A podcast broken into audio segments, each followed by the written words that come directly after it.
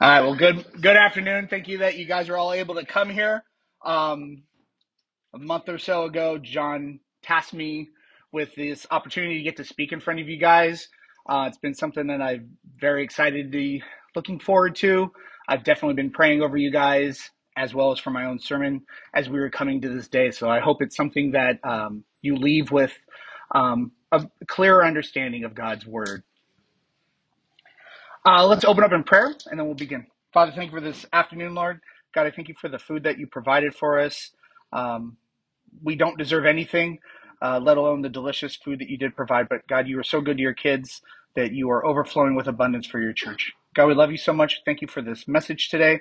God, let me step aside and let your word shine through, Father. We love you so much. Amen. Amen.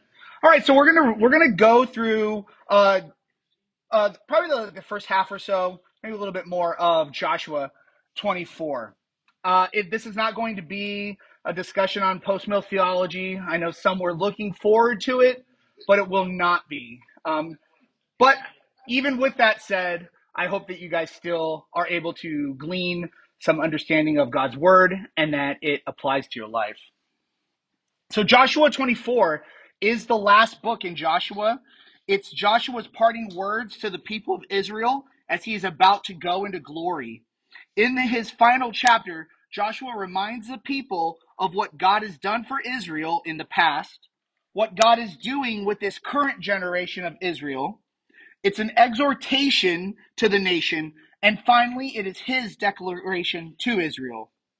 We can get much for our lives today from Joshua's word uh, to his people three, four hundred years ago. And so, as we go through, we're going to hit these four things um, and hopefully we glean something from that. There are things for us to remember. There are going to be things for us to recognize. There's going to be an exhortation to us, and there is going to be hopefully a declaration from us in response. So, starting at number one, we are to remember what God has done. So, going to verse 1 in Joshua 24, it says, Joshua gathered all the tribes of Israel to Shechem and summoned the elders, the heads, the judges, and the officers of Israel. And they presented themselves before God. And Joshua said to all the people, Thus says the Lord, the God of Israel, Long ago your fathers lived beyond the Euphrates, Terah, the father of Abraham and Nahor, and they served other gods. Then I took your father Abraham from beyond the river and led him through all the land of Canaan and made his offspring many. I gave him Isaac, and to Isaac I gave Jacob and Esau, and I gave Esau the hill country of Seir to possess. But Jacob and his children went down to Egypt, and I sent Moses and Aaron, and I plagued Egypt with what I did in the midst of it, and afterwards I brought you out. Then I brought your fathers out of Egypt, and you came to the sea, and the Egyptians pursued your fathers with chariots and horsemen to the Red Sea. And when they cried to the Lord, he put darkness between you and the Euphrates, and made the sea come up upon them and cover them, and your eyes saw what I did in Egypt, and you lived in the wilderness a long time. For Israel, they receive a history lesson of what the Lord has done for them. He also reminds Israel of the promises that he has kept with them, demonstrating he is upholding his part of the covenant that he made with them. These kept promises by the Lord strengthen the faith of those who have trusted in him. They could look back into their history and see how the same God that was currently leading them had also led and cared for the nation he had made covenants with. Many times in the Old Testament, we see Israel setting up stones as reminders of what God did for them. Genesis 28, Joshua 4, and 1 Samuel 7 all depict Israel setting up stones as a visible reminder as to what God had done for his people. These stones would be taken up. We saw in um, Ex- uh, we saw that they had grabbed stones as they were crossing uh, the Red Sea, and those stones that they had taken, they had made up as a monument, as a remembrance to what God had done for them. They could only get those stones from the middle, by God parting the sea and letting them through. For us, our rock is Christ. Through him, we can clearly see the Father keeping his word back in Genesis 3:15, referred to as the proto-evangelium, to provide man a way of escape from the sin that had enslaved humanity. The Father gives a people and sends the Son to redeem and atone for that people. The Son lives a righteous life, never breaking any of God's laws, suffers, dies, and raises himself up on the third day to secure the freedom for his people. The Spirit draws each of those whom the Father has given to the Son into repentance through the Son's blood. The stone analogy continues as Paul describes Jesus as our cornerstone in Ephesians 2, and ourselves being living stones built together into the temple of God described by Peter in 1 Peter 2. Christ is our better remembrance stone. The stones of the Old Testament were valuable in the sense that they did point to God's promise, but they are not they are not living the way that our God is living. They could point to us to see what God has done, but in no way are they comparable or equal to the Christ that we serve now. Remembering what God has done for each of us, both personally and corporately, should cause us to trust more. Our own lives are testament to a God that both makes promises and keeps promises. Remembering these kept promises by God should build our faith and trust in the Lord. He who began a good work in you will be faithful to complete it. He will persevere all he has predestined to save from the foundation of the world. Beyond remembering, though, we have to recognize. And that brings us to point two. We are to recognize God's grace and power in what God is doing for us and to us. We move on in Joshua 24 at verse 8.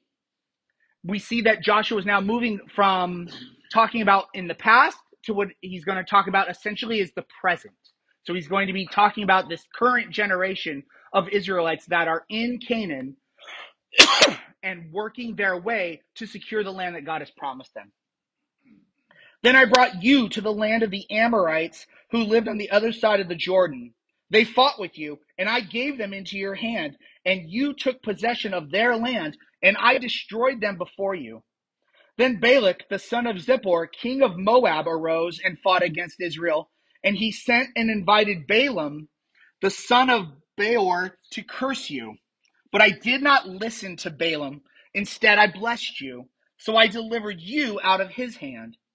And you went over the Jordan and came to Jericho, and the leaders of Jericho fought against you, and also the Amorites, the Perizzites, the Canaanites, the Hittites, the Girgashites, and the Hivites, and the Jebusites, and I gave them into your hand. And I sent the hornet before you, which drove them out before you. The two kings of the Amorites, it was not by your sword or by your bow. I gave you a land on which you had not labored, and cities that you had not built, and you dwell in them. You eat the fruit of vineyards and olive orchards that you did not plant. Joshua is now moving into the point where he is specifically showing the people how God is working to lead and care for them currently. This last message from Joshua to the people comes after they have been to Jericho and Ai. They have conquered the, su- the southern portion of Canaan and much of the north. This current generation is actively experiencing God leading them. They are eyewitnesses to his power at Jericho. They experienced corporate chastisement at the first battle of Ai. They also removed sin from their camp and were brought back into right relationship with God and were victorious at the second battle of Ai. God describes to his people what he has done for them. He brought their enemies into their hands. He blessed them when Balaam was brought in to curse them. God provided them with cities and food and cultivated lands that they themselves did not create. God is showing his people that he is their defender and provider. He is their strength. The people did not earn this. They were described as recipients of God's goodness. We also have seen God's power and grace in our lives. The moment you became a Christian, you experienced God's power to change his enemy into his son. Before God saved you, you were his sworn enemy. You were a child of wrath. God owed you nothing. You rightly had earned spiritual death due to your own sin. But God demonstrates his own love for us that while we were still sinners, Christ died for us. Romans 5 8. You were brought from slavery to sin into freedom under Christ. You were adopted, made a co heir with Christ, and given heavenly citizenship. You were declared legally justified by God. You also were given the Holy Spirit to indwell you. God put you in his, this room at this local church and gave you these brothers as fellow heirs. All who are here were brought to this place at the same time. When you look around this room, the Lord brought you these brothers. If you consider yourself a son of the, of the God of the universe, this is your family. These are your brothers. The Lord brought us all here today for this meal and this message. We all came from different backgrounds. My background is a much different background than my brother John's.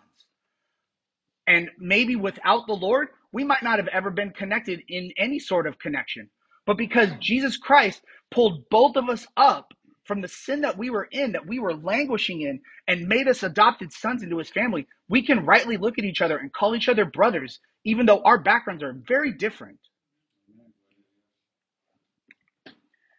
Number three, the exhortation. Choose this day both is and isn't a choice. An exhortation to us as well as to the people of Israel. Starting at 14. Now therefore, fear the Lord and serve him in sincerity and in faithfulness. Put away the gods that your fathers served beyond the river and in Egypt and serve the Lord.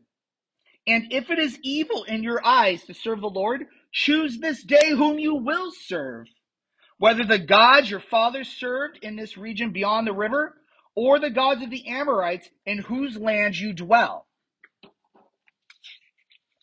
Joshua gives the people a clear call to faith and obedience to Yahweh. He exhorts the people to be sincere in their faith and obedient to God. For sure, many in that gathering were absolutely being insincere in their faith towards God. Their idols made of stone or wood testified against them. These idols were not near or newly invented by this generation of Israel. Idol worship was not something that Joshua's generation had all of a sudden thought of. It was something that they had carried for a very long time because it's in the heart of every sinful person to have an idol. This generation's predecessors and ancestors had been likewise entangled in idol worship even before the golden calf. We talk about nowadays, we look at why are the kids the way that they are? Well, the kids didn't raise themselves. They were raised by a generation that allowed nonsense to grow into them. They, they built it into them or they allowed it to grow and they were neglectful in raising them. So when we say, oh, look at the kids these days, well, you got to put that on their parents.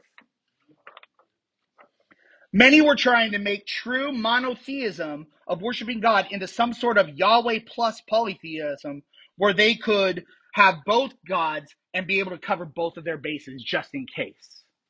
And our God is not a God that wants to share his glory with anyone. Certainly not an inanimate object that doesn't exist as any sort of deity. Talks about in Isaiah 44, uh, Isaiah makes a good depiction of talking about this idol worship where one end of the wood you you cut off and you carve it into an idol that you bow down and worship, but then the other half of where you got your idol, you put it in the fire and you warm up your food with it. Like those things just don't make sense to anyone who has a rational view and understanding of a real God versus false idols. Joshua even goes so far as to point those who despise God in their hearts to any of the numerous false gods that they either were familiar with in Canaan or that were carried around in and through the hearts of the people from Egypt. The choice Joshua gives them, though, is no real choice at all. Rejection of God for some idol gains the worshiper nothing because that God made of stone or wood is nothing. Joshua is basically telling the congregation of Israel that if they don't worship God, but rather one of these false idols, that it doesn't really. It doesn't really matter which one. Pick any of them. None of them are real because they are all equally worthless and not real. If any of them were even real or were worth worshiping, then they would have been able to stop the God of Israel from doing all that he had done to their followers. Those idols are nothing, but they also are a big deal because they draw our heart away from God. This idolatry in the heart is not limited to the past or to just those who live on other continents deep and far from Western civilization. We sometimes think of, oh, idolatry is that little stone statue that we might see in Indiana Jones movies where the people are worshiping Kali Ma or whatever in Temple of Doom. But no, that's not necessarily all that all that idolism encompasses. Let's not think we are free from the temptation of idolatry and our ability to steal the worship and focus that Christ deserves in our own lives. We don't have stone idols or wood idols in our homes that we're probably worshiping. But for many in Western civilization, they have idols nonetheless money, power, safety, prestige, possessions, personal freedom, and a myriad of other things can all be idols when not subjugated under the cross. In his book, Institutes of the Christian Religion, John Calvin says, We may infer that the human mind is, so to speak, a perpetual forge of idols. The human heart wants something to worship. But in our sin, we look for anything to worship except for the God of the universe. Left to our own devices, we will find something to worship. There is no atheist. The atheist just worships something else, pretending that he has no worship to give. Without us daily looking to Christ alone as our source of life, joy, and fulfillment, even our redeemed hearts can wander from God into an idolatrous mire for a time. Who can even choose to serve God? Simply put, no one. All who are the beloved, as described by Paul in Ephesians 1, are the beloved precisely because it is not up to us. If left to our own devices, nobody here would choose God, even if they were capable of choosing God. You would not choose God. I'm sorry for the for any free will brothers in here that think you choose. No, you cannot and you would not. But God, in his mercy and for his glory, chose a people for himself. Every single person whom God adopted, he chose before the foundation of the world. From our limited perspective, we can't see the end. We can't see the beginning. To us, we may feel and it may look as if we are choosing God, it's through his word, though, that we recognize God, in fact, chose us. God's choosing of us did not come about because of anything we had done or even any potential that he saw in us. Simply, it was done to the praise of his glorious grace, according to Ephesians. And that brings us to four, the declaration. But as for me and my house, our declaration. And I'm going to wrap up with just the first half of verse 15. I'm going to leave it here. There's plenty more that could be said and lots that could be meditated upon for the rest of chapter 24, but I'm going to I'm going to wrap it up here as my conclusion almost. But as for me and my house, we will serve the Lord. Joshua makes his declaratory statement to the congregation of Israel. This is a popular verse that people look to for encouragement and a declaration of and a declaration of their desires to serve God. Joshua is not guaranteeing that his genetic bloodline will always serve God. I'm sure he led his children in the things of God and pointed them to God. They saw his life and his obedience and his faith to God. Yet none of that would, in and of itself, drive his offspring to a true faith in God. We know that. Only the Lord can take a darkened heart of stone and make it a heart of flesh. Men, many of you are currently leading families just as Joshua declared. God has made himself real to you. He called you out of darkness and into his marvelous light. He has blessed you and charged you with the spiritual guidance of your family. Are you doing it? Does your wife see you teaching your kids the things of God and explaining what he has done for you and to you? Do your kids see you guarding your wife, protecting her, and leading her towards a greater trust and faith in God? We all can look at days of our lives when that answer would be a flat no. What I'm talking about, though, is a pattern of life that you live in front of your family. Would they see that God has grabbed hold of your heart and shaking it in such a way that is to such a degree that its attention, its affection, and its desire is to serve and love God? If yes, then amen. If it's sometimes or kinda, you need to repent to your family. It may be hard in that moment, but that's what we're called to do when we've wronged someone. Man, you are responsible to lead your families. God gave you that charge. And if you're not taking it seriously, you need to start. I look back, I, my kids are pretty reasonable in, in, in terms of the world. They don't steal, they don't rob. But I've got a son that I don't know that he's saved. And I have to talk to him about the things of God and point him. I have a daughter who is, but she's 23 and I've got a fight with the world who's telling her one story and I have to be there to give her the, the where it's wrong and point her to what's right. And there are times when I'm very good at it, but there were times in the past where I was not very good at it. Don't do that. If you've done that, today stop. You got to get off that horse. Get on one that's good. Do what the Lord has called you to do. Those who God has given wives and children to have a critical task. It's more important than our pride. Apologize if you've done that. If you recognize, I'm not leading them the way that they deserve, go and apologize to them. Explain to them that the God who can forgive you eh, gives you the ability to ask for forgiveness when you wrong someone.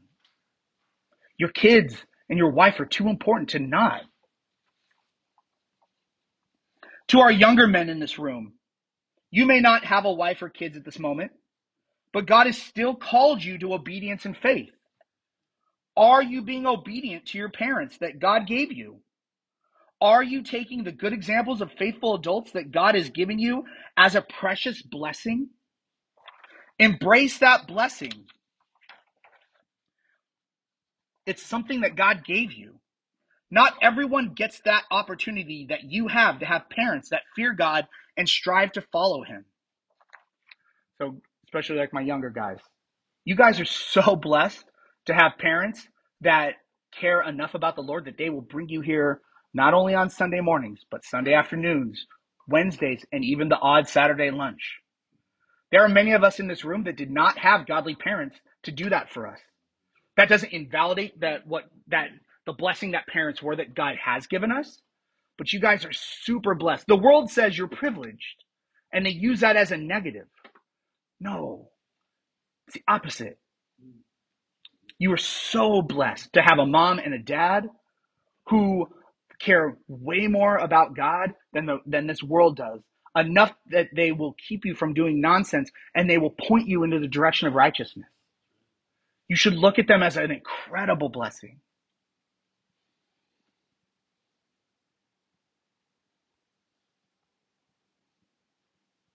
You may not have a house yet, as Joshua did, or as some of us do. But you still can say, if you are redeemed, I will serve the Lord. So at the end, gentlemen, are you serving the Lord? Look inside. You'll know. Examine yourself. See that you are in the faith. See that you are doing the important things that God has called you to do. Let's pray. Father, thank you for this time to be able to teach. God, I I don't know how to respond to you dragging all of us up from the sin that rightly separated us from you. Yet you did it to the praise of your glorious grace, God. Thank you for this time to be able to share with the men. Lord, I pray that the things that were shared today are things that truly came from your word and that people see that it is life to them to be able to apply your word to their life. God, I thank you for everything you provided us. Lord, keep us safe for the rest of this weekend. And please make the Lord's Day tomorrow one in which, again, that your word is openly and loudly shared with the congregation. We love you so much. Amen.